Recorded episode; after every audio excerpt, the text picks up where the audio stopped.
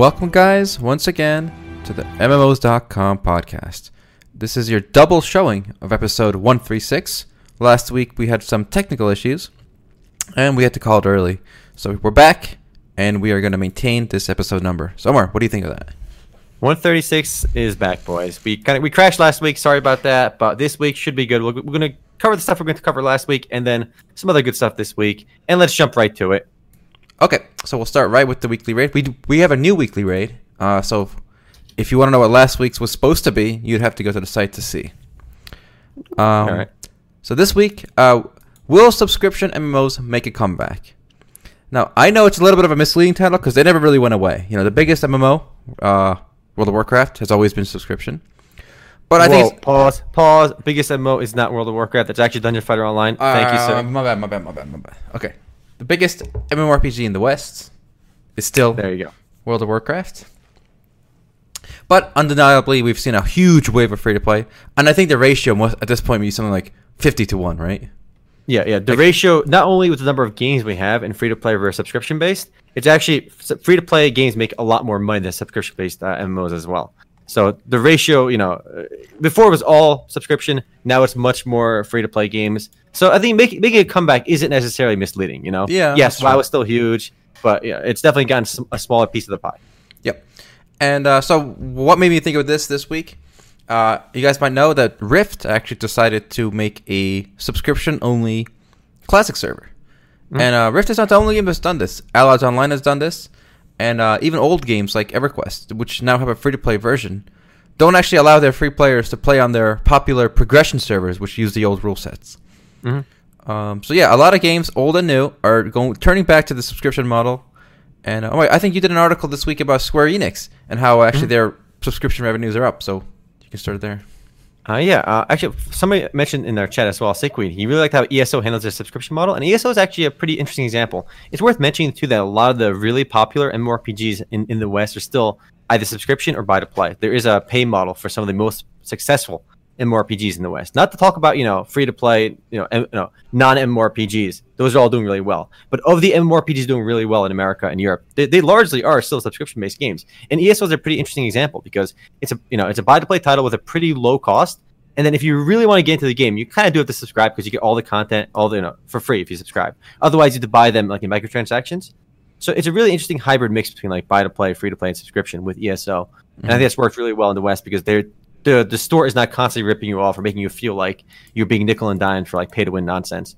But yeah, I did my article on Square Enix. Square Enix, uh, for those that don't that don't know, released their earnings last night uh, in Japan. So now we can see how their how their numbers are doing. And I, I like to follow Square Enix, Nintendo, um, Activision Blizzard. I think Activision Blizzard reports later tonight or tomorrow, so I'm gonna put the numbers up for that then. But uh, they have their the subscription revenues did go up, and go ahead and show you show those revenue numbers over here. The numbers a little bit odd because they call it fiscal year 2018 Q3, but that's actually just uh, October, November, December of 2017. They reported $69.6 million in total revenue for MMOs. And MMO revenue for Square Enix comes exclusively from Final Fantasy 14, Dragon Quest 10, and Final Fantasy 11. There are three MMO games on the PC. And uh, those those numbers are pretty impressive because that period doesn't include the launch of an expansion. Whereas you know the big number in Q1 on that chart is from the launch of Stormblood, the expansion of Final Fantasy 14. So the fact that that number is is pretty close to that 9.3 billion yen, even though that doesn't you know there's no more disc sales, is pretty impressive. And they actually cited the fact that they have an increase of paying subscribers.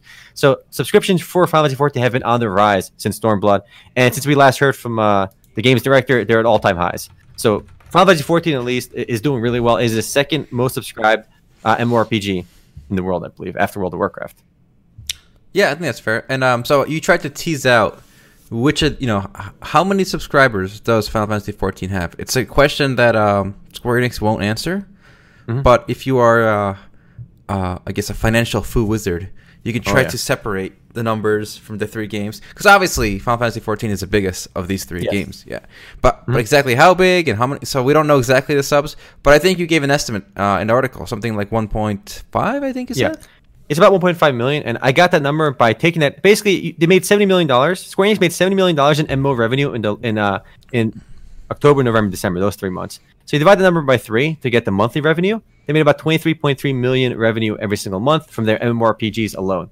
If you divide that by number by 15, which is you know an average monthly subscription cost, you get about 1.55 million uh, monthly subscribers. But remember, that number isn't perfectly accurate because it includes microtransactions. You know, when people spend money in Final Fantasy 14 on Fantasias, server transfers, that's included in the MMO revenue figure. So that 1.55 million number is obviously on the high end, and it also is d- divided by their three games. I mean, I don't think there are that many people playing Dragon Quest, uh, Final Fantasy 11 today, and there aren't that many people playing Dragon Quest 10 their most popular game is Final Fantasy 14. So if I had to guess, 1.55 million is, is the absolute high end. It's it's not realistic. Realistically, I would say Final Fantasy 14 has probably about a million subscribers, is my guess, which is not bad. No. Definitely not bad. Yeah, that, that sounds pretty good.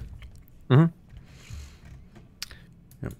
Uh, and I think I like what you said earlier. I think the the model that's going to work in America or the West is the ESO model, where it's uh, it combines you know buy to play for like a base game, like a base experience, and then a subscription for ongoing service. That seems like that seems to be the winning formula. I think going forward.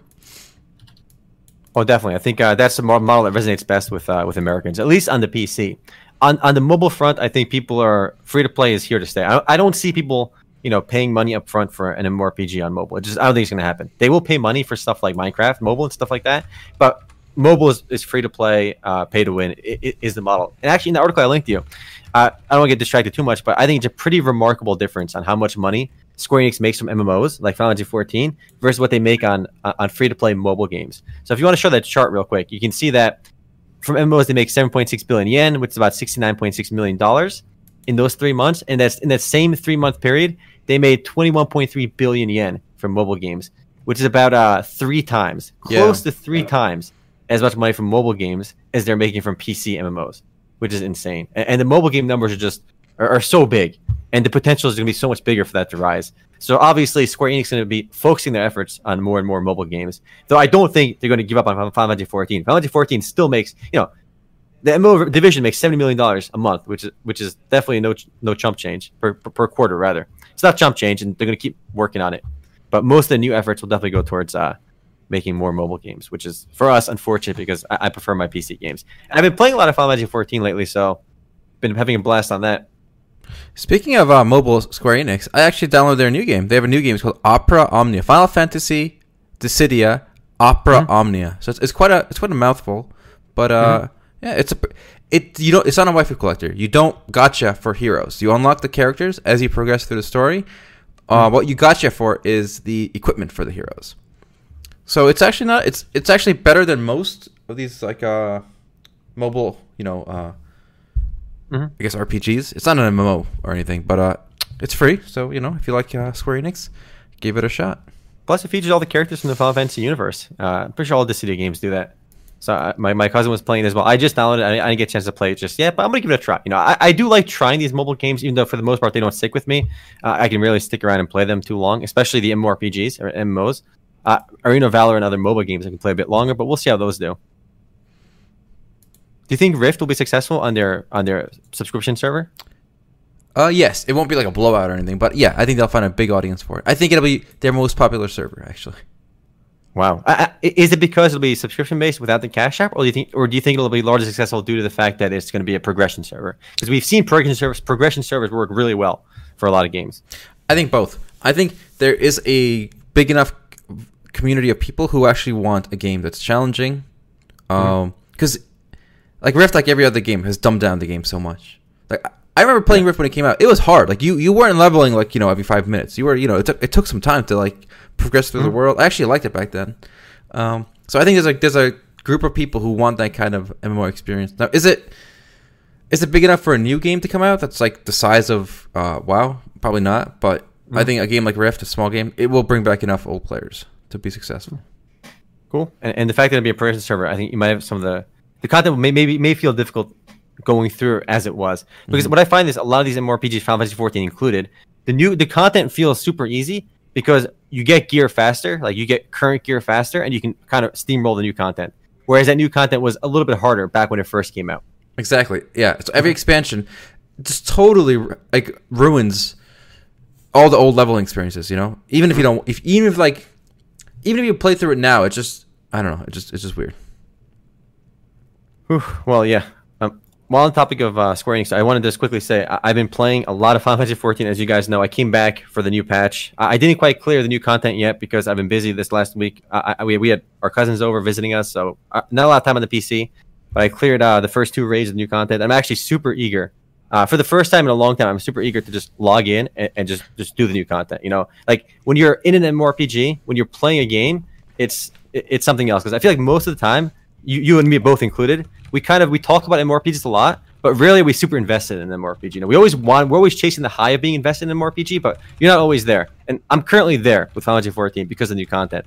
So I'm having a lot of fun playing uh, FF14, and hopefully that feeling lasts a long time. Yeah. Alton, when was the last time you felt that for an MMORPG? Was it Path of Exile for you? Yes, but but some people sticklers aren't going to count that as an MMORPG. So okay, the first time, the last time I actually felt like I wanted to always keep playing, right? Like like just you know, 18 hours a day, you know, sleep and eat and play uh, a game, was actually the launch of Star Wars Old Republic.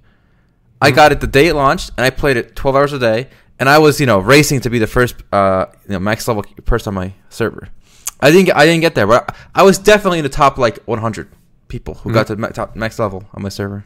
So it was fun. And this, yeah, the sign of camping the servers as soon as it comes on, like that is a sign that you're invested in an RPG. Yeah. That is the feeling. That is the high that we all chase. And it's unfortunate that with so many options, it's kind of hard to stick with an MMORPG. People always feel like they can, they can, they can, they can do something better. I think there is a, this paradox of choice that we, we've talked about before, but just we have too many options on MMORPGs. A lot yeah. of these old games just need to die. Games like WYD Global, we tried doing a Grindfest Friday for that game, but the game was such shit. And like it's it just launched on Steam like relatively recently, but like it's such a bad game. There are so many bad old MMORPGs that just won't die. They just they just refuse to die, and it's it's not good for the industry. I think. Yeah.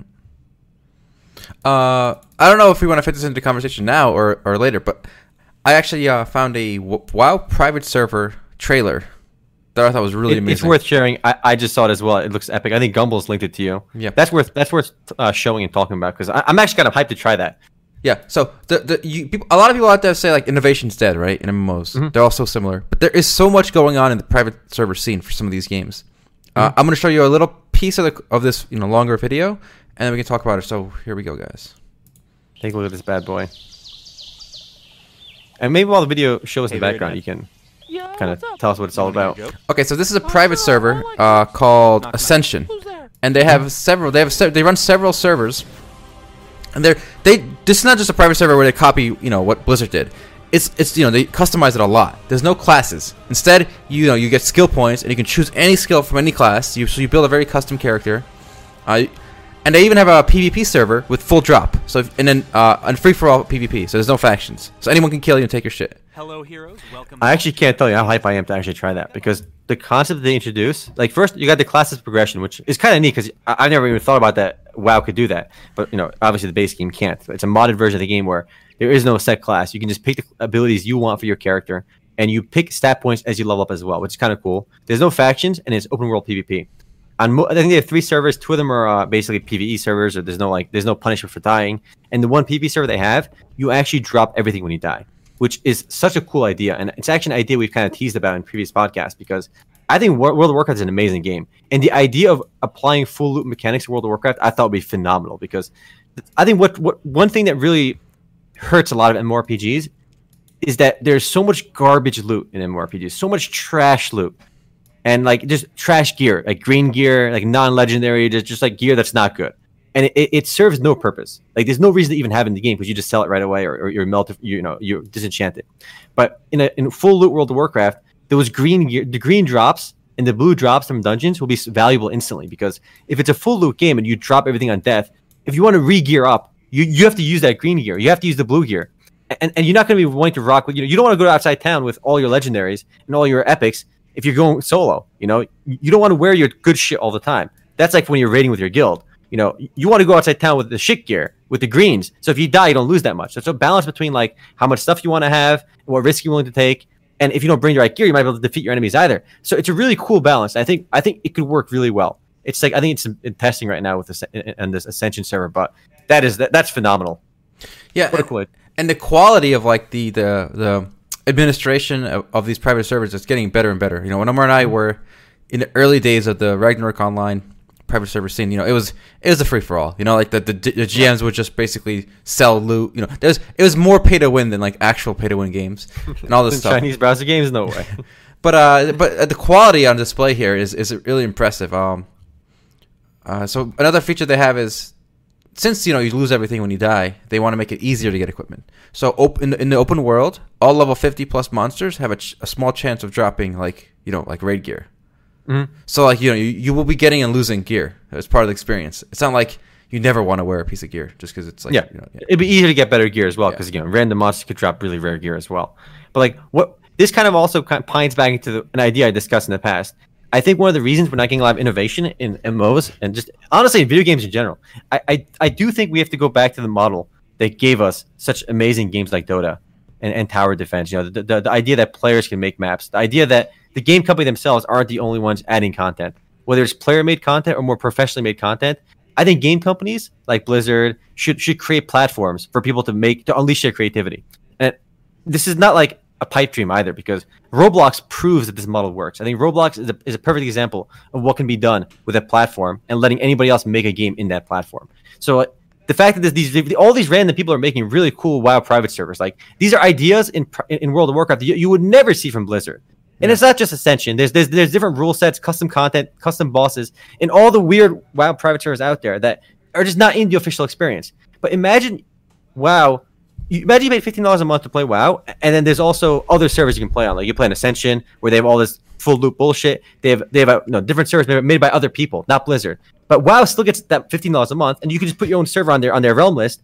And maybe like, if people play on your server, you get ten percent of the revenue. That way, Blizzard can monetize this well. Yeah, I was gonna say that. Imagine like you open up WoW and there's a server list and includes private servers like this. But when you you know everything you spend in uh on that server, like for like the cosmetics or whatever, whatever whatever the payment you know process is. Imagine Blizzard gets thirty percent, like Steam or something, you know, or like uh so or like the Apple Store or Google Store. So imagine they get thirty percent from Blizzard, and then anyone can just make their own server. I think that, that would unleash so much creativity. It would really make the entire MMORPG like industry so much less stale. And like not just World of Warcraft, Final Fantasy 14 as well, right? Let players make their own realms and and, and and they can make some tools to make it easier too. Like the default tools would be like a vanilla server, like a regular bullshit server, right? Like that's that's that's the that's your your template, that's your canvas, and you can adjust things as you want. And obviously, not everyone can do this, right? To make a server like Ascension that my brother's showing in the, the video in the background, clearly these guys are making know their shit. They're good programmers. They've been playing games for a long time. They have maybe some design experience. So it would it would unleash creativity like we've never seen before. The genre would go instantly from stale to interesting. And Roblox proves this works. This is not just a pipe dream. Roblox is actually the sixth highest grossing PC game in the world. Roblox made a whopping 310 million dollars last year. That's not a, that's not chump change. That's like we're talking like CS:GO money or like or like it made more money than Maple Story, Hearthstone. Well, Hearthstone only on the PC. Like it's one of the highest grossing games on the PC. Roblox, and and that's a game you know most of us don't even talk about. But Roblox is basically just they, they made a, web, a platform. They made some art assets, and people just make their own games within Roblox. There's like a shooting game built into Roblox. There's like platforming games built in, puzzle games, and just people make their own games within Roblox, and they charge money, and then Roblox, the company, gets a cut of that money. So if, if Blizzard did this, if Final Fantasy 14 did this, you know, I, I- think the entire MMO industry would be revamped. We would get all those illegal private servers right now that are making no money for the game companies because I mean it's worth mentioning that when people play on private servers, it does kind of deprive Blizzard and, Square Enix and these companies of potential revenue. I mean that that's reality, right? It's happening already. They have to monetize it, and it would, it would enhance the player experience for everybody. Like just let people play on these servers and make money off it. It's a win-win. There's no reason to stifle this shit, and, and it would actually reduce WoW's own development costs because if everyone ends up playing on these custom servers, they can worry. They can make. They can worry about the platform and just making better assets and let players create the content. I think that's the future of MMORPGs, and someone's got to do it. Roblox has done it on, a, on like a browser game like way. But we haven't seen it done in MMORPGs yet, and whoever does it first is gonna make mad money. Yeah, and, and let me pause this video for a second here. Uh, Mm-hmm. A lot, a lot of, by the way, the the UI elements you're seeing in this trailer are, are custom. You know, like these enchantments and stuff. They don't exist in the actual game. But yeah, here's SuperData stats for uh, December 2017, and as you Mm-hmm. can see, Roblox is number nine, guys. And as a Roblox is a really old and IMO, you know, like dated and you know, almost uh, you know really old game. I'll, I'll leave it there. But uh, you know- Roblox makes more money than Overwatch. Let that sink in for a moment. Roblox made more money in December than Overwatch, like this premier AAA game from Blizzard, which everyone talks about. But Roblox like does barely advertises, and they're such a big success. You you can't undersell that story enough. It's it's a proven model, and just looking at this WoW like this WoW trailer for the Project Project Ascension, all these private servers I've seen, it just seems like a no brainer to me. Like they have to monetize this, and it's going to be a win win for everyone. It's crazy that they, that they don't. Well, we'll see. There is one company, guys, kind of attempting to do this, but I don't know if their platform is big enough to pull it off. Um, I'm talking about Legends of Aria. What do you? What do you I think your your your your voice went full Kylo Ren on us. Uh, your mic totally messed up, and now you sound just like Kylo Ren from. let Uh, me let me try to fix that while you. it's, it's actually you know, uncanny. It sounded just like Kylo Ren.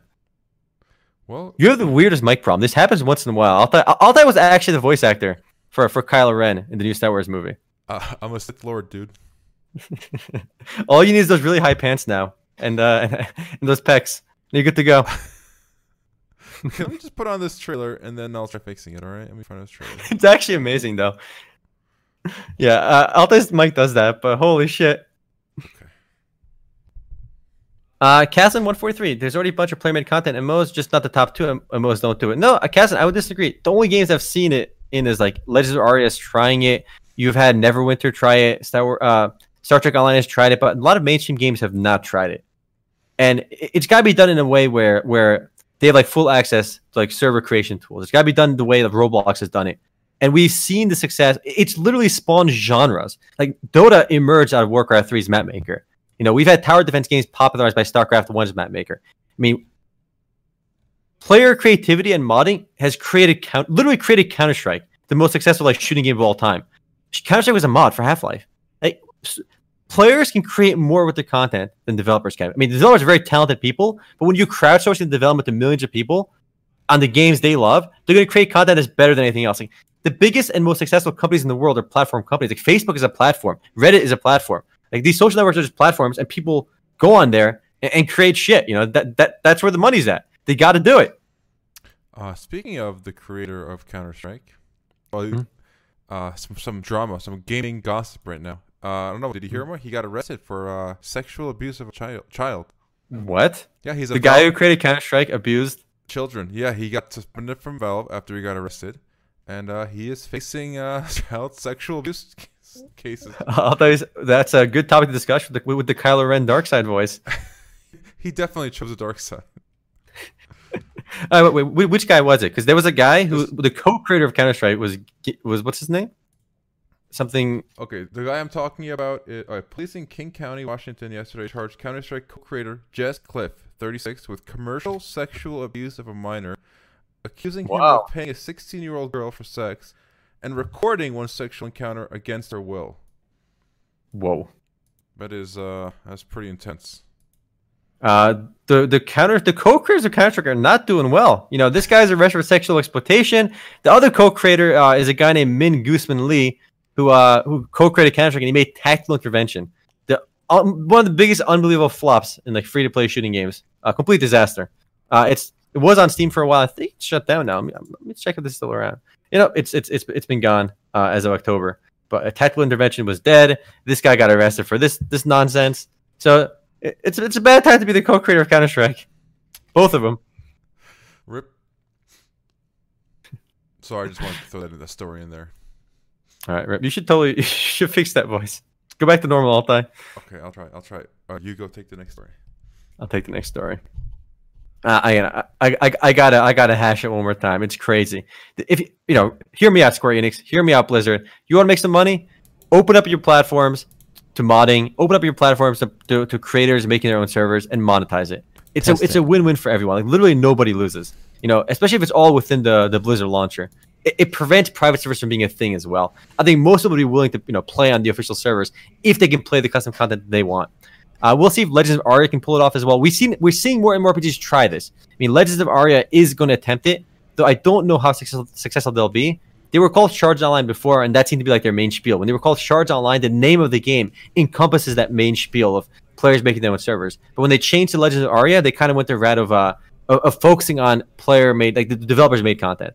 So I, I think they kind of lost lost focus over there, and they're more of a traditional MMORPG now. And they say they're going to have some of the server making stuff on the side as well. But I feel like they, they lost focus by renaming that. I, I agree. Uh, I mean, Shards Online kind of did tell you just from the name alone they're going to focus on that kind of content. But and, and that we'll see. name was amazing, wasn't it? uh, also worth mentioning on this uh, on the super data chart as well. Testing. Hopefully that's still up. Is the highest grossing uh, free to oh you're back to normal. Oh, free to play in the world. They did about 2.1 billion dollars in revenue last year in 2017. I actually I actually submitted this story on uh, onto our League of Legends, and it's hilarious because almost everybody thought League of Legends was like a dead game. It's so bizarre. We've talked about this before, before, but I have to mention it again because I submitted it. Everyone's like, "Oh, I thought this was a dead game. What's happening, guys?" There's a meme that everyone calls League a dead game because people people are bizarre. They, when when they stop playing a game, they kind of assume the game is dead, which is which is totally not true. It- it's such nonsense that when you stop playing a game, it doesn't mean the game is dead. It could be dead to you and your friends, and you and your friends don't play, but the game is still huge. League is still growing by leaps and bounds. They they did about 1.8 billion in 2016, and now they jumped to 2.1 billion in 2017. That's uh that's like a 15 percent jump or so, and I expect the numbers to only keep going up. I mean, League of Legends is still firing on all cylinders. The game is making mad money. Yeah, I, I just pulled up that uh that PDF, guys. We tried to talk about this last week, but we did get this you know cut off. So here it is. This is the one I was talking about. This is free to play games. Um, top ten. So we have League of Legends at two point one billion, Dungeon Fighter one point six, Crossfire one point four, and those were the only three that were over a billion. So yeah, uh, it's it's Dungeon Fighter Online is still crazy, still making mad money. Uh, cro- I mean, one, two, and three on that list are all the same. I think the most remarkable on that list, I think Roblox again is killing it. Maple Story is still remarkably successful, two hundred seventy nine million dollars. You know, it's still one of the most successful you know MMORPGs in the world. Hearthstone is two hundred seventy million only because that number only counts PC revenue. I think m- more than half of Hearthstone revenue comes from uh, mobile. So if you count mobile and PC, I think they're around five hundred million. So that game is insanely successful too. But Blade and Soul is, is bringing up the number nine spot at 178 million. I did not know Blade and Soul was that popular. I, I liked the game, but I had no idea that game made 178 million dollars a year. Yeah, and, I think this is the value of these kind of stats because, like you were mentioning earlier, that people who quit League assume it's like a, a declining game when it's not. So, for example, same here. I, I honestly would not have thought Blade and Soul was like a top ten Same. you know, earner, but uh, you know what? That's that's the stat. That's a stat. You, you can't argue with the with you know with, with math. I think eh, so many people were surprised to learn on our League of Legends that, that League was still doing so well. I think we all kind of live in our own bubble where when we stop playing a game, we think it's dead. I mean, I'm guilty of that as well. I know when I stopped playing World of Warcraft, in my mind, the game was kind of dead because I'm not playing it. It got to be dead, right? But no, you know, you come back to the game and realize, holy shit, there's a lot of people playing this game. You see the statistics, it's still booming. You know, WoW is definitely off their all time highs, but it's still probably the most successful MMORPG in America. I mean, these free to play games do really well in Asia, but for the most part, they're not that big, you know, in the West. I think I wish we had numbers on on um, Black Desert Online because that game is doing pretty well as well. But they're, they're a public company now too, so maybe we'll get we'll get some North American data on them soon.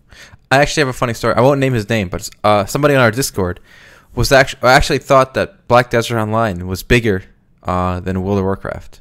Come on, And- it's and- so obvious. It's and not. like when I when I told him it wasn't, he didn't just take my word for it. I had to like link him a couple, you know, like stats and like you know articles, and then he's like he kind of reluctantly agreed. But that is a good example of like, and I'm like, why do why would why do you think that? He's like, oh, me and my guild are playing BDO right now. I'm like, okay, that's a cool story, but just because you're playing something doesn't mean it's like the biggest game in the world all of a sudden. Mhm. Uh, so that was that was pretty funny. I think what's remarkable is uh, games like Grand Theft Auto 5, after all these years, still make so much money. I think they sold 118 million dollars worth of the game, but they made a lot of money in microtransactions as well. I think Grand Theft Auto 5 did like some- something like 500 million dollars in 2017, which is insane for such an old game now. Guild Wars 2 made this list as well. Actually, I mean that's a game that's very. I mean that's a game that's popular exclusively in America. I don't think Guild Wars 2 is is that even around in like Korea and China. Like I I don't think anyone plays Guild Wars 2 in China, in Asia. But that game did 87 million dollars in revenue uh, in 2017, which is you know it's not bad. It's not bad. It, it was it was the eighth highest uh, grossing premium PC game, you know, buy to play PC game of the year. That was I- through their expansion. I'm always amazed at how um, Counter Strike breaks down, and I have a good Counter Strike story uh, later in the podcast. But Mhm. but this game is you know pay to play uh, or buy to play, I should say, and and they are constantly selling copies. You know what I think it is? I think it's hackers. I think hackers buy Counter Strike, they get banned, and they just keep buying copies. I bet you like you know, the, the hacker, you know, the average hacker who got banned has like at least ten purchased accounts. hmm So I think that's really boosting the numbers here. I mean, I think you, you mentioned in the pregame uh, PUBG banned like over a million hackers in la- last month alone. Yeah, that's thirty million dollars worth of revenue. that's insane. And and you know what they say? They say, Hmm. even though they banned a million people in January 2018, they say the hacking problem's getting worse, not better. Holy So, shit! the, so the, the rate of bans and the rate of hackers is going up, not down. Isn't that crazy? That's insane. Holy crap! People got to stop hacking. You know, I, they actually made it so I think um, no program in PUBG can hook onto the game now, which created some issues because there were some um, like there was some some programs that made the graphics better. I think it was called Reshade, made the like the shading and it, it made it, you know it improved the game without hacking. But that doesn't work anymore because it hooks onto the game. You can't even launch PUBG if you have programs that hook onto it. So that that's a kind of like a their their solution to fix this. We'll see if, if it's successful or not though. Honestly, I think they should do what everyone, literally everyone in America and, and Europe is asking for. They should region, Region lock, lock? region Yeah. lock China out of this. I think I- think I think there's one reason they're not doing it. Hmm. If they region lock China, they would no longer be number one. I think on like the Steam lists, That's true. It would lose a lot of uh, like cachet. like hype. Yeah, the hype would kind of like fizzle. I Mhm. think. If you go, if you scroll down further in this list, page 19, they, they have uh, the top esports games by viewership in 2017. Uh, I don't know how they're calculating these, but apparently PUBG's got 102 million viewers for esports. Is that just viewers or esports viewers? I, I don't know. That, that that just seems like people that watch it on Twitch maybe. Because there's no way the PUBG tournaments get that, those kind of views. There's only been a couple anyway. I think these are just overall viewers. There's no way these are esports the esports games by viewership. Yeah, these are overall viewership. Yep. So PUBG took a number two spot, which is pretty crazy. Where is Fortnite on this list? I think Fortnite is gonna b- b- kaboom on this list soon this year. I think so too, for sure, for sure. Fortnite is. I, I I've played more Fortnite lately than PUBG myself. Mhm, me So, too. uh, Yeah, so it's it's working for me. I'm enjoying it. But yeah, that's that's this the year in review. They didn't have the they didn't have the numbers for World of Warcraft revenue, but if you look on SuperData's homepage, you can see where World of Warcraft kind of ranks amongst all those other games, and some of the paid you know pay to play games. I, I want to talk quickly about the um, back to crowdfunding or, or the player made content. So I think Yeah. B- BDO is doing a really good job at this in, a, in, a, in an odd way. So I, I put this up yesterday. I thought it was really interesting. Mhm. So Black Desert announced a ten thousand dollar costume design contest. So Whoa. if you design a con if you design a costume and submit it, uh, submissions start on February seventh, which I believe might be tomorrow. Yes, tomorrow. So if you design a costume, you submit it, you could win ten thousand dollars in cash, or wait for it, you could accept your prize in in-game pearls. Okay, hold on. If anyone accepts the ten thousand dollars in in-game pearls, I gotta slap you. Okay, hold the fuck up. Just get the cash, and if you want to buy pearls, buy the pearls. And there's usually a better deal anyway, because if you buy like hundred dollars worth of pearls, you get like a you get bonus pearls anyway. If anyone takes the the non-cash prize, you deserve one of these. All right, a hard one. Yeah, I agree. But I think it's a really cool idea, and um, uh, I don't know. Omar mentioned we had cousins over last week, and you know they're both girls, and one, you know, one of them, um, obviously girls like clothing and shit, right? So when they saw the story, they're like, they were so excited, and I actually l- launched Black Desert online, and one of my cousins spent like an hour creating a character, and they had a really good time with that. So I think, Did you, did you take a picture of it? Well, I mean, I I uh, I created the character, so I can I can I didn't take a picture though. You, you, you got you should submit it to the contest, and if she wins, you gotta give her ten thousand dollars. You know? No, no, Of course, is- with your fifty percent commission. This isn't a character creation contest. Oh, oh, okay, okay. You have to actually open up Photoshop and make an, your own costume. Yeah, yeah, yeah.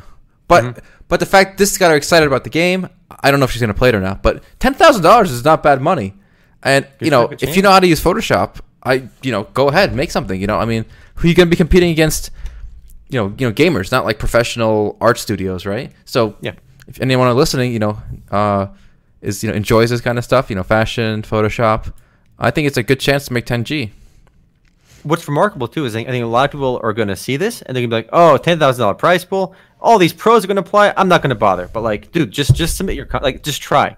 Yeah. I feel like a lot of people don't even try on these contests. But like, if you have if you have Photoshop skills, just it costs you nothing to try, and it's good practice. And there's a chance you can win. So I say just go for it. Because think of all the people that just are not going to try because they're too intimidated or they think they're not going to win.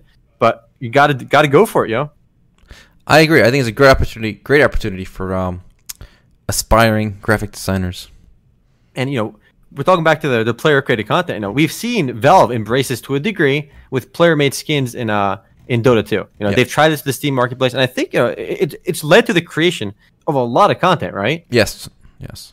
Do they still do, do they use that model for CS:GO or is that just for uh, Dota 2? Do you know? That's a good question. Uh, I don't know. We don't play a lot of CS:GO. That's why. Yeah, So yeah. That's why I'm asking. Yeah. Uh, you know I what? If I had to guess, I would say yes. I, I would guess that they also outsource um, the skin designs to the community. If it, it's such like a bizarrely good idea and it seems like there's like no downside right like uh, play devil's advocate for a moment and, and and what is the downside of, of outsourcing your content like whether it's skin design or whether it's simply the server list in world of warcraft or the the server list in final fantasy 14 what is the downside of doing this it seems like such a good idea it's such a win-win well, not a downside, but I would say I do think it needs a lot of moderation. So I think Of course, of course. ultimately it should not be a free for all where anyone submits a design and then Mm-hmm. players vote on it and it gets in the shop. I really think there should be at least one guy at the company who kind of filters out stuff. And that applies to Black Desert as well. They specifically said they don't, they're not going to accept any design with any kind of violent imagery, like Mm-hmm. any symbols that are like violent symbols. Uh, and you cannot show uh, underboob. Side boob is Whoa, okay. whoa, whoa, whoa, whoa, hold the fuck up why no underboob Well, they don't want anything too provocative. That, don't it- they have, don't they have skins in the game with underboob by, by, by default they they literally sell lingerie in Black Desert, guys. So but, but you can't show underboob in the skins you create yeah, I makes no sense like I said, I want to encourage like underage people to, like design sexual content. I don't know, but That's so weird. the full rules are on the site, guys. As you can see, uh, please do read them so you don't get your thing disqualified. So th- this is another reason I, I don't think MMOs are dead. There's still a lot of untapped potential out there, and we we know we talked about the concept of dying MMO. Everyone still kind of thinks in the back of their mind that MMOs are dead, even in the West. But I still don't think it's true at all. If you look at the total number of people playing MMOs uh, today versus like 2003, 2000, even 2004 with the launch of WoW, there are more people playing MMORP, MMORPGs specifically. More people are playing MMORPGs today than they were in America and Europe than they were back in 2004. O- The only problem is there's just so many more MMORPGs. You know, you have a couple, you, know, you have thousand players online in like some of these obscure anime MMORPGs. You have all the private servers for like Mu Online and crap. They're, the player base is much more diffused, which is why I think um, these games feel dead. Another problem is when you have so many games, like, there are literally hundreds of free to play MMORPGs out there, and, and they shut down like every other week. Like some games shut down all the time. And when you see an MMORPG shutting down, like, oh, looks like MMORPGs are dead. Like this game is shutting down. Like back in the day, games didn't really shut down. Like there was Ultima Online, there was EverQuest, Dark Age of Camelot, there were these these juggernaut games. They were all around. But now when you're bombarded with news of games shutting down, and when you don't see the player base like huge player base numbers on Steam charts, it seems like the genre is dead. But the reality is the player base is much more diffused. I mean, I I also think beyond that, I think whoever figures out the player made content in, in an MMORPG first is going to revitalize the genre a lot. Because I think I think there's there's there's huge pent up demand for an MMORPG. Everyone's looking for that next big game, and it MMORPGs still get a lot of hype by people. Yeah, and you know what? It's funny, but in a way, I I kind of don't mind it when like some of these older, smaller games do shut down, because it kind of forces at least a certain percentage of those players to move on to a newer game. You know, we can't just ha- keep adding filters. You know, we got to move these players to, to new games. Uh, Akis Prime said there's no hype around MMORPGs. It's all about making battle royale games and bankrolling. Uh, yeah, battle royale games like Fortnite and PUBG are making mad money. But I do think they're. I think I still remember when like Tree of Savior first launched. Like this is like a Korean MMORPG, right? Like the amount of hype was through the roof. Like the number of people that logged in day one was like uh, probably over fifty thousand, and more like and and people couldn't even get in. Like, it was so unplayable lagging. They got like fifty k people in or something, maybe even higher. But I think even Black Desert when that game, Black Desert is still doing really well. But like there's a lot of hype for MMORPGs. I think when a new like, I, I don't think there's a lot of hype for like Ashes of Creation and like these bullshit crowdfunding games, right? But when, when a real MMORPG No. is out, there, there- I think there's hype for it. I think the fact that all these games can raise so much money without actually showing anything Yes, that too. That, actually fair. shows that there's a lot of demand. You know, like Mhm. otherwise you couldn't get all this. You know, all these random projects to get funded. That's true. I mean, it's hard for a game. Like normally, for a game to get millions of dollars in funding, you have to show like you got a good team, you know what you're doing. But no, these games are raising millions of dollars. Oh, like Star Citizen as well. Like, how is Star Citizen so hype if MMOs don't have any like if people aren't hyped about MMORPGs and MMOs anymore? Like, there is a persistent world element in Star Citizen, and I, I would argue that's one of the the, the the selling points. At least that was my initial you know interesting point for that game. I think there is hype for MMOs. It just we're, we're in this really big lull period because every MMO, MMO we've seen and more RPG we've seen has been basically copies of each other, like different skinned versions of World of Warcraft. I mean, in reality, my current favorite MMORPG, Final Fantasy 14, is kind of a reskin World of Warcraft, which is different colors and different mechanics. But I love it a lot. But we do need to see something different and innovative eventually. And Lost Ark, like the amount of hype for Lost Ark is, is pretty high. I think Lost Ark has remained one of our highest rated games on MMOs.com by player base. It, has been on, I think, our top ten for a long time. Actually, I think they just fall out there now. Yeah, I'm not seeing it right now on there, but for like for years, and that game is not even out yet. People are hyped for this game. They're giving five star ratings on our site, even though it's not out yet. But people are hyped for it. I, I never got that. People, it's so funny that people give five star ratings to a game they have obviously not played. They're loyal. That mm. loyalty. You know, it's this weird sense of like, this is my, it's going to be amazing. I'm, I'm giving you five star ratings now. I'm hyped to play it. Now, people do get hyped for these games. I think Lost Ark is a good example too, and I, am hyped for it as well. I want to play it. I'm hyped for Peria Chronicles. You know, from when I've seen those original videos, it just seems awesome. But uh, I, I try to dial back my hype. I think, I think I'm, my, my hype is more moderate than most because I, I try to look at things from a realistic angle. And when I when I see like bullshit from crowdfunding games that promises the world, I'm very pessimistic because I don't think they can deliver on that. But at least you know, when Nexon teases something, generally they have the financial resource to make it happen, you know, and they've released games before. So even if Peria Chronicles doesn't live up to everything, it, they're going to have something in there. Never happening Chronicles. Maybe, Zoranjix, maybe. I, I, hope that's not the case, though. Uh, good point. I think Sea of Thieves could introduce a lot of people to the, the, the persistent elements of MMOs, you know, get more people into the genre. That's true. And, you know, I initially thought the the fact that it was designed for Xbox as a negative for Sea of Thieves. But mm-hmm. you know what? In hindsight, it might actually help because there's a lot of obviously you know console gamers, and if they get used to the kind of the, the MMO esque concepts in Sea of Thieves, mm-hmm. It'll it'll help, and also be, it'll be cross platform, so that's fine too.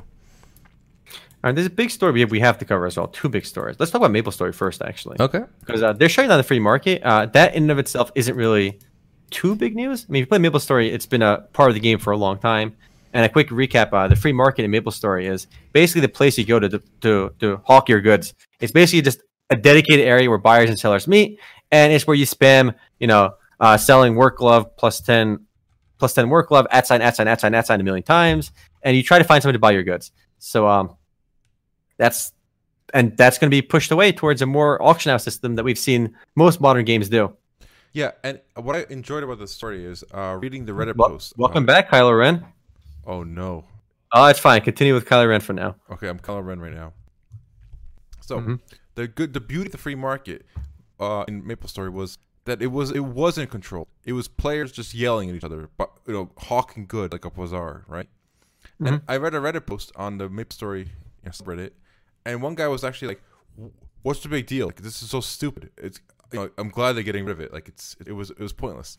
They didn't. It, it, it was very inconvenient. It took a long time to find something you were trying to you know buy. It took a long time mm-hmm. to sell something you're trying to sell. But the problem is, the whole point of an MMORPG is like kind of the inconvenience. You know, you you have to run from point A to point B. You have to find a party to do, do the dungeon. You know, you have to hawk your goods.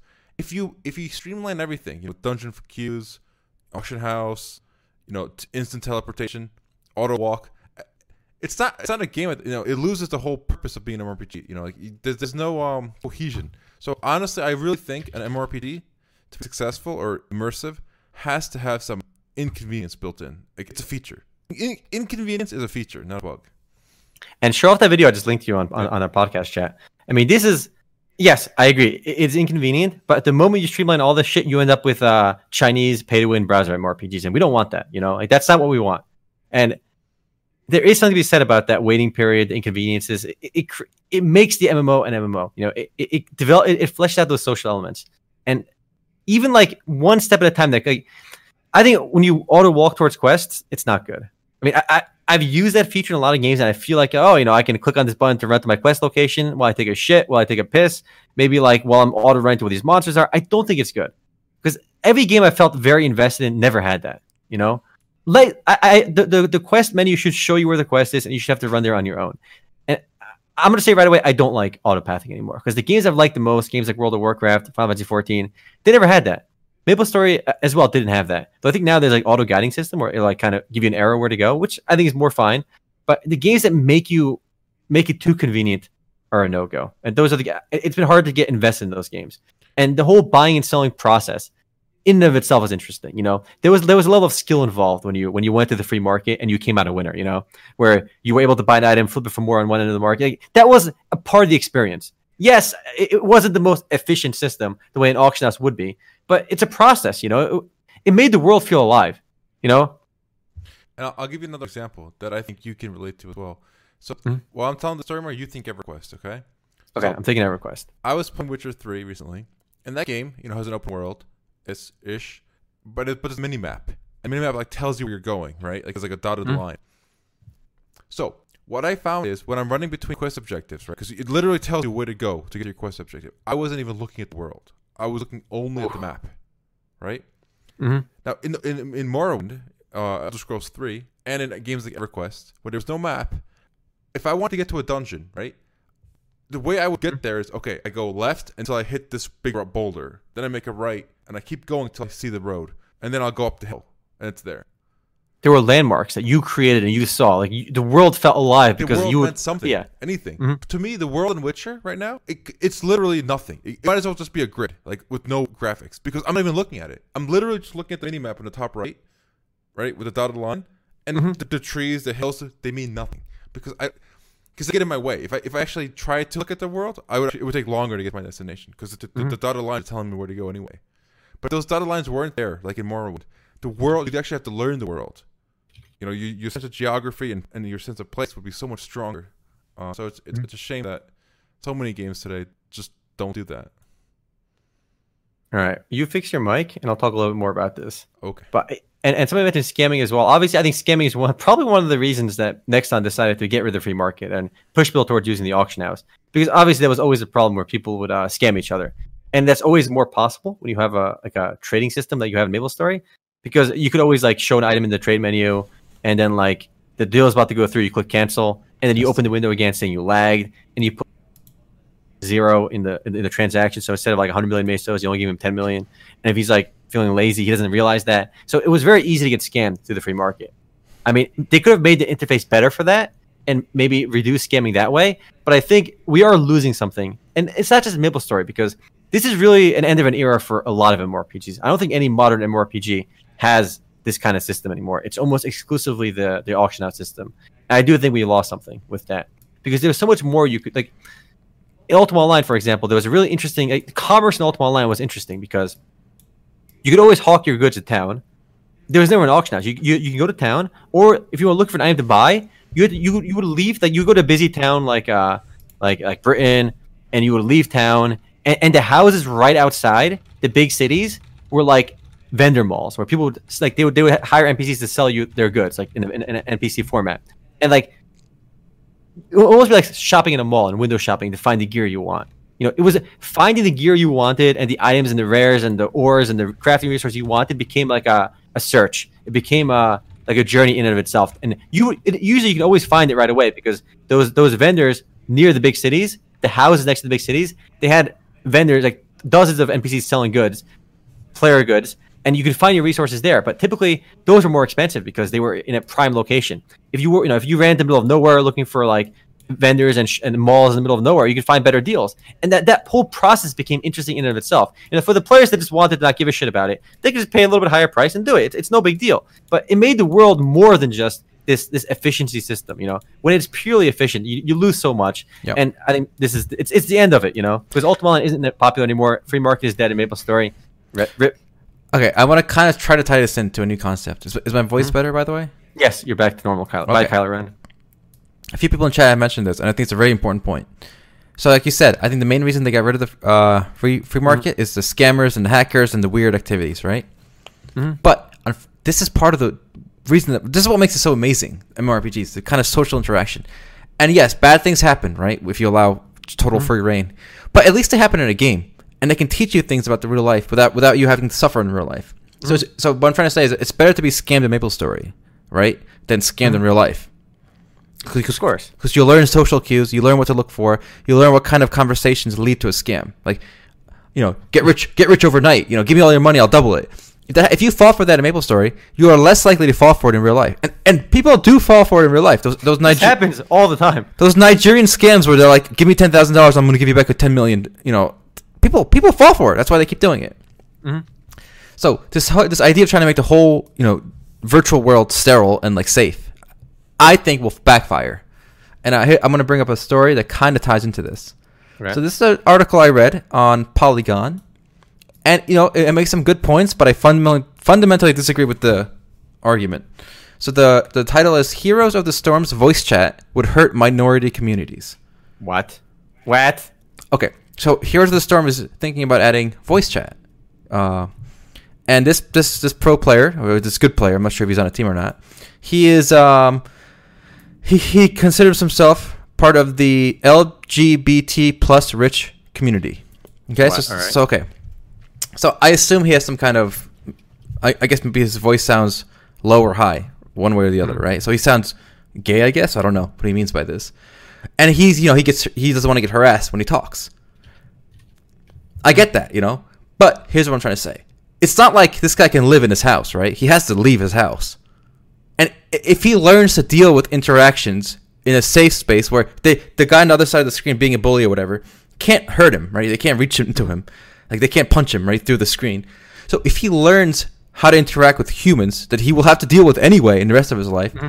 on internet, I think we could, it can only help him in the rest of his life. But if, if, if he can't speak or, you know, see people or interact with people online, he might not learn to deal with these uh, you know situations properly in, in the real world.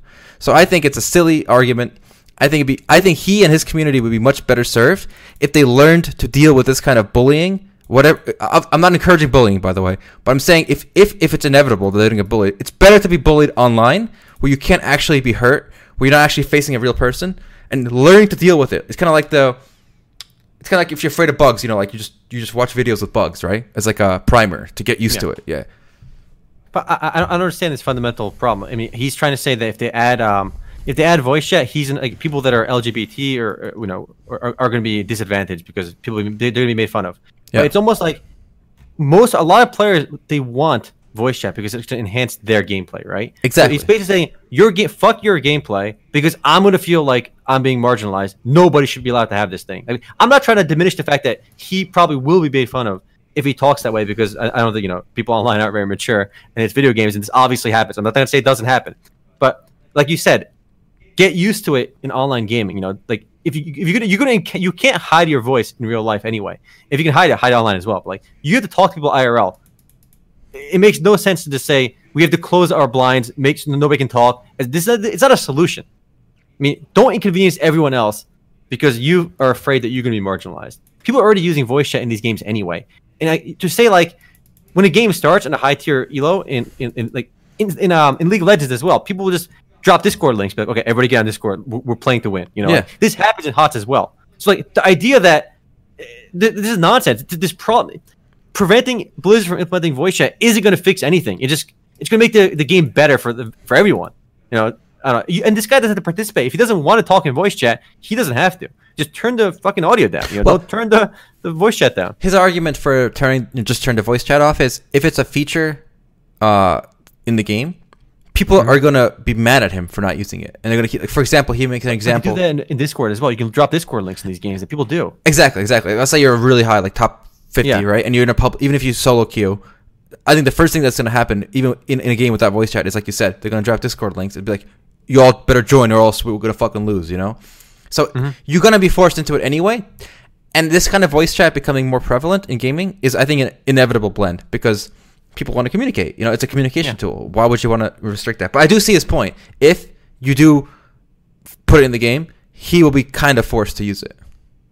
Or he doesn't have to. He doesn't have to. Yeah, I, I yeah. And, and by denying using it, yes, he's going to upset people, but people in high tier games are going to ask you to use it anyway, and they're going to call you an asshole faggot if you don't use it. Like people will get mad at you if you don't use it as well. Like you, you you're not forced to use it, but like, and they're going to get over it. But the same thing in League and every other game today. Like I, I think it, it enhanced the experience a lot. I, I, I like the voice chat when I play Heroes of the when I play, when I play uh, Overwatch. I think it's a logical step for for Heroes of the Storm to add it, and it's going to happen regardless. And I think he's fighting against the the tide, and just I don't know. It's it's, I think- a silly title, and it, yeah. I think a slightly different version. I don't think it's. I think what he's saying will happen. So, for example, if they add voice chat, whatever, you know, minorities will be ridiculed, bullied, whatever you want to say, right?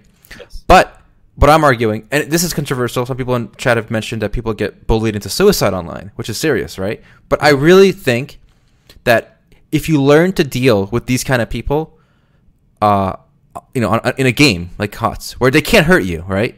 Ultimately, this is not like they're PMing you on Facebook, like they have nudes of you and they're, they're like like uh, blackmailing you or whatever. If you're playing a HOTS game, right, and someone's like saying stupid shit, the level of um, damage they can do to you, or the you know, is so minimal, right? That I think learning to deal with these kind of people, uh, difficult people, really dumb people, you know, is very important. I think they can walk away from that experience just just more you know useful people uh, from that experience. But also, don't you think there's this fundamental issue of like, yes, it's I don't like it, and I'm gonna feel bullied, so everyone else has to suffer. Like, does he not? The, do you not understand? People, a lot of people do want this, right? And even if he is a casualty of bullying, like let's assume it's a word that happens, right? Like, if everybody doesn't everybody benefiting outweigh this one guy, you know, having or th- this one group of people having a bad experience, even though that even though by the way the game gives you the full tools to not participate in, in voice chat, so arguably there is no downside.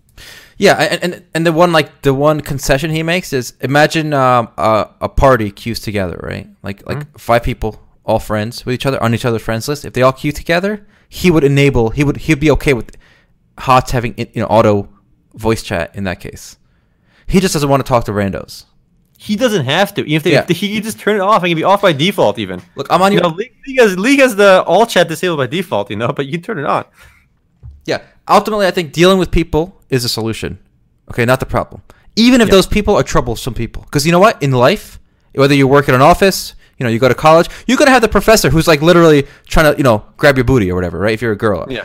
you have to learn to deal with that one way or another. You know, and if you can, if you if you you know deal with kind of annoying, sexist people on the internet, you know, playing League, that might equip you to deal with that situation if it ever confronts you in real life. You know, in, in a more you know uh, intelligent manner. Uh, so I, I think it only help if we talk to each other, figure each other out. But you know, there it is. It seems like common sense to me. Uh, it, it, I think uh, it enhances the game too much to uh, to ignore. And you know, obviously, uh, I played um, I played Overwatch a lot with Shrelia. I play with uh, and, and, and being a girl when you speak with voice chat, like people make fun of you right away. You know, it, it happens. Like, it's a real thing, right? But like, yeah, yeah, you, but you deal with it. You know, like she Yeah. doesn't she doesn't get tilted by it, and like if anything, like she puts other people on tilt. You know, she Yeah. she goes on full aggro mode, and it's hilarious. You know, like she can have fun with it. yeah. But- that's that's the thing. I- learn to do that. I've I've actually played with several girls, and they all handle it differently. Some handle it better than others, and I think it's a Yeah. learned trait. So some one girl will open their mouth, and someone will be like, "Ha ha, girl, stupid," and then they'll just they'll be angry the whole game, and like they'll type stupid shit like, "I bet you're a virgin," "I hate you," and they'll Yeah. play worse, and they'll just have a bad time. Other girls will find ways to like turn it around or just be you know like. Yep. So ultimately, it's about learning to deal with people. Yep, hundred percent. We mentioned uh, CS:GO earlier. We gotta mention this crazy story about that really expensive item in CS:GO. Oh yeah, I love this story. I Uh, put this take one. it up, away, Alpay. yeah. This this one's crazy. So you know, a few weeks ago, I made fun of uh, Final Fantasy players, fourteen players, for buying emotes, two dollar $10 emotes. T- yeah, Yeah. yeah. Um, but there was a story this week of somebody in Counter Strike paying sixty one thousand fifty two dollars and sixty three cents for a for a sniper skin. Mm-hmm. Now, uh, that to me is amazing. The guy who sold it, he himself did not, you know, open it. He he actually bought it himself for thirty five thousand. So he made a he made he made thirty grand flipping uh Virtual skin, skins, yeah. virtual guns. And the story of why this skin is worth so much, particularly, is it's from a loot crate that you could only get by spectating a pro game. Okay, so if something happened, like a headshot or something, or, or first first kill, whatever, and uh, a random number of players watching received a loot crate. That just a loot crate itself is worth thirty bucks in a Steam market Whoa. right now. Um, so he opened it. So whoever initially opened it, they got the skin. It's called uh, Dragon Lore, and appar- I didn't know this actually, but skins in Counter Strike. They come with a with a quality rating. Mhm.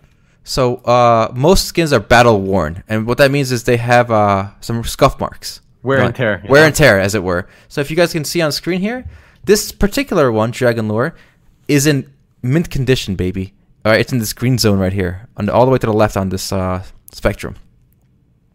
So this was a prim, primo quality uh, leak skin, and not only that, but the chests that you get for watching pro games, they come with stickers, signature stickers of the players that are playing in that tournament. So this one got four uh, player stickers, and apparently the the stickers themselves also have a quality rating, like they can be damaged. There's so much That's random. so bizarre. Yeah, and apparently all four stickers have zero percent uh, wear, so they're all unscratched. So this is like a top quality, super rare loot crate item drop, uh, and it is costing someone who's willing to pay sixty grand for it. I think this is amazing. That is, that is as much as a luxury car, brand new.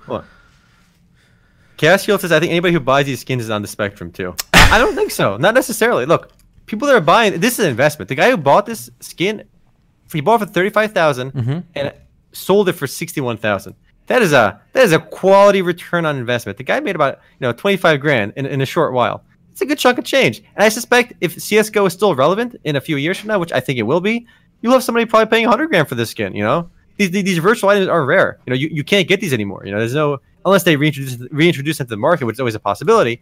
But you know, they're valuable. You know, No, no, they can't get it scanned because remember, like I said, uh, it has stickers from the players that participated in that particular Oh, yeah, event. yeah, yeah. So unless the exact same players on the exact same teams are competing, you know, in the same city or whatever.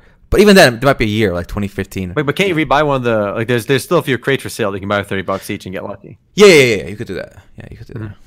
There's like a slot machine pull over there. Buy one of those thirty dollar crates on the Steam Marketplace and try selling it. Try opening it for a Dragon Lore. Make sixty k. Yeah. So uh, this was a cool story, I think, uh, and it, it shows how these are no longer microtransactions. We're, we're in the macro territory here. Oh, definitely, Mhm. definitely. Speaking of microtransactions, uh, a mobile game, Fate Grand Order. Uh, Sony, I think a bank analyst said, uh, Fate Grand Order made 1.1 billion dollars in 2017. That is insane, and that that game actually has, does a tremendous job of monetizing a broader base of users than most games. So they don't rely entirely on whales. They can actually monetize like a larger group of people than most, which I find really surprising because I don't know. It's it's just another waifu collector to me. But the game is making over a billion dollars a year and expected to earn over a billion for the next uh, few years as well. Wow. Whew, that's where the money's at, boys. I actually haven't played this one because uh, my old phone couldn't, you know, has- had no storage left. But I have my new phone now, and I will try this game. Fate Grand Order. Eh, Yeah. It's worth trying only because how it's so successful. big. Yeah. It's there's a story in there. I think maybe people are playing for the story, but I don't know. I can't play a mobile game for the story, so I skipped all that nonsense. I don't think it will grip me, but I don't want to write it off till I try it. Yeah, I want to try that Dissidia game, so I have that one downloaded, the new one. So I'm, Mhm. I'm gonna try that because I like Final Fantasy as well. Plus, it's got all the characters from Final Fantasy 14, so all, the well-known Final Fantasy characters in, in the entire universe. Lonely Chris 25 is playing it right now. Oh, I, wow. I, I know some people that spent money on that game too. So the, the, the article, the, the analyst basically saying they, they capture a broad audience. And I know a lot of people in my free company that play that in Final Fantasy 14. And basically, so many people have spent money. There's actually very, I don't know too many people that play that game and haven't spent money. Like anyone I know that plays that game for like more than like a week, they end up spending a lot of money, like a couple hundred bucks, easy. Uh, FT 2000, yeah, I mean, it must be because clearly the story is a big sell in that game. I hear, and a lot of people do like the uh, the Fate storylines. I've never seen Fate Stay Night, but I have seen uh, Fate Zero with my brother. Nice. Anything else we got this week for fun? I mean, there's a speaking of mobile games, we gotta mention this one because uh, this game called Crusaders of Light. It's a mobile MMORPG. Oh, it's nice. On Steam. On Steam? What a bizarre like turn of events. Yes, it, it was just purely a mobile game. It launched in, on fa- Facebook Game Room uh, in late 2017, and now the Steam release coming uh, uh, this March actually, which I didn't actually put in the article because they didn't actually tell me. But I emailed them, I'm asking them, and they said they're tentatively aiming for a March release. So look at that video. The game itself isn't terrible. Yeah, I think it's just weird to see. I think it, we yeah. showed this on on podcast before. It basically looks like WoW. Yep. It's like That's a, crazy. a mobile version of WoW, and it's Yeah. launching on Steam. You don't you don't normally see mobile games launching on Steam. We've had uh, that one Final Fantasy game launch. You've had uh, World of Tanks Blitz go from mobile to PC, but not too many mobile games launch on Steam. I think there's a huge market for uh well there is a huge market just for the emulators on um for Windows, like the Android emulators. Mhm. What's that one we use? Uh, we use we use Nox. Nox, Nox. I think if if some company licenses uh, the rights to these mobile games on for PC, they're gonna make a killing.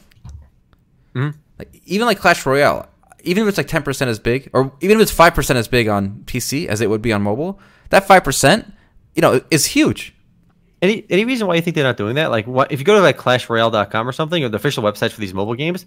Why is there like a PC download button that when you click on it, it just it just downloads a pre-bundled version of Nox or some emulator, and when you double click on your desktop, it, it just launches Clash Royale, and you log in with your Facebook, boom, you're in. Like a PC version for every mobile game should be a thing already. We have the technology, you know. Yeah, yeah, yeah. I don't know. I don't know why they don't do it. I think it'd be. I, I guess to them, like if you're Supercell and you make like billions of dollars a year, an extra five percent doesn't really, you know, really tickle your fancy. But Well, welcome back, uh, Kylo Ren. really, Kyle, this is Altai's alter ego. You know, once in a while he just he transforms into Kylo Ren, and his voice just changes. I think I know what it is. I think it's my cable. Um, I have to replace my cable. I feel like you always think it's like I always thought like a problem is the cable, but it's almost never the cable. It's cable. It has to be. Is actually the cable. I think so.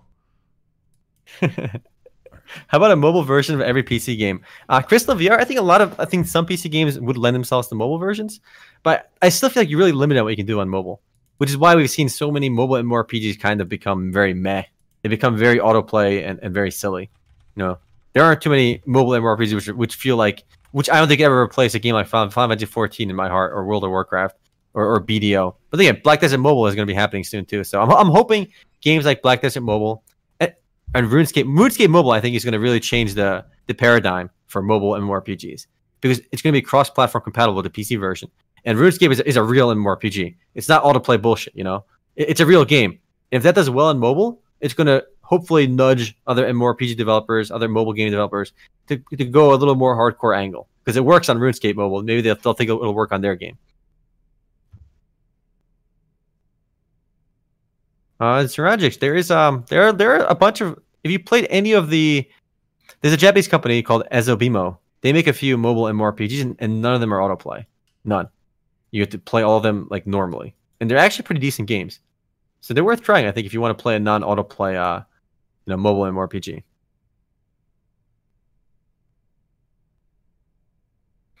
Uh, uh, VIP Rips. I've not really played Order and Chaos 2. Again, my mobile MMORPG repertoire. I've tried a bunch of games. I have not been able to really stay hooked on any mobile MMORPG.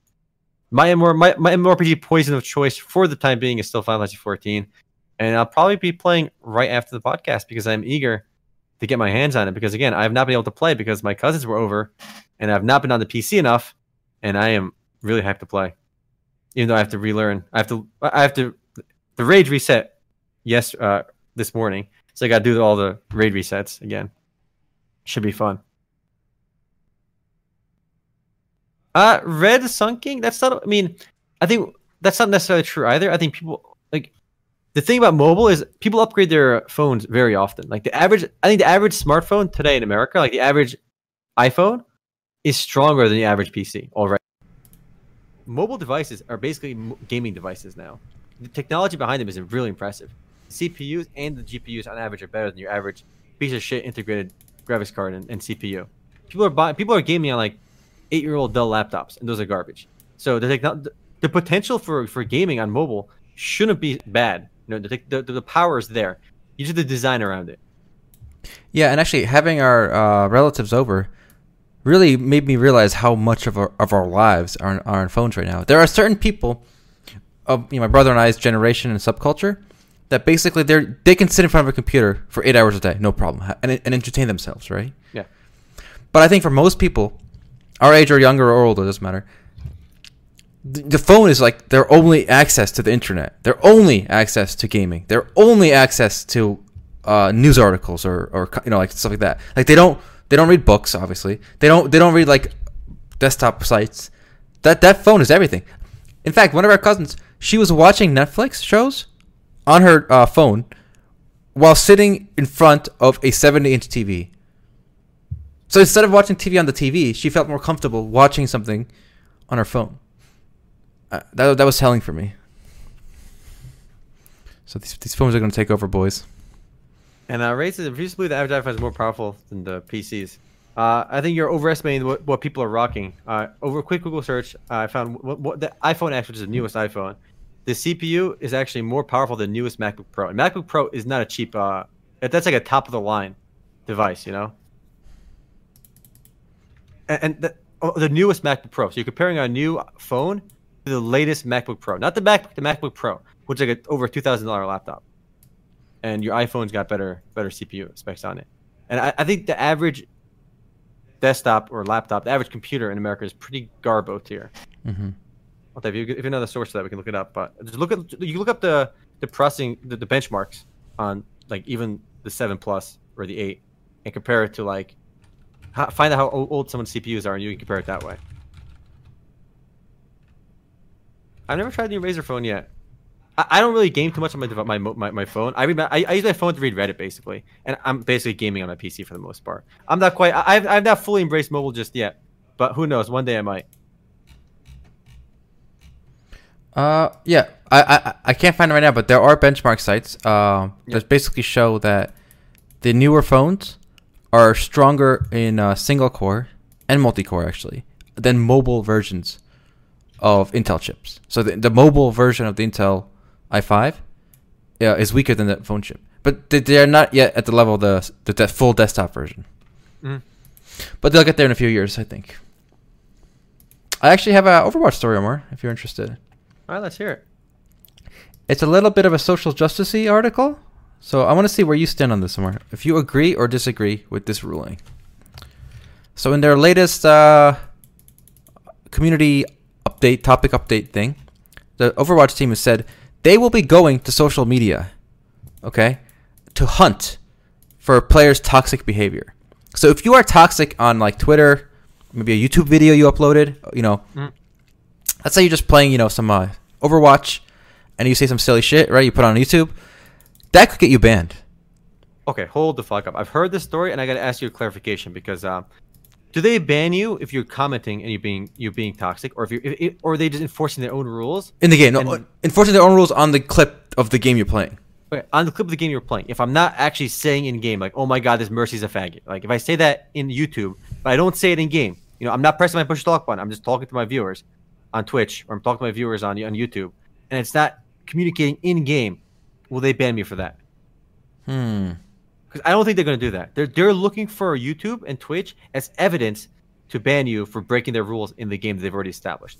Because if they didn't catch you, if nobody didn't report you for talking shit in game, and they can detect that that in your YouTube video you broke the rules, then I, I'm not so offended by it. But if, if they actually ban someone for like shit talking on Twitch, not in game, okay, that's that's absurd then. I, I think I think it's both. I I don't know. You're right. That's a good distinction to make. But I think if if you're just yelling toxic stuff to your Twitch community while playing Overwatch, I think that can get you in trouble. Ah, that's pretty bad. I, I I'm- I'm not a fan of the direction they're going with that. Then But also, even if they're not doing what you said just yet, this is that's that's obviously the next step, right? From this, and and I said it months ago, uh, when you when you defended this kind of stuff. If you start banning people, okay, for this kind of wishy washy, spammy, toxic stuff, it's gonna just lead down to this. This is the next logical step from here.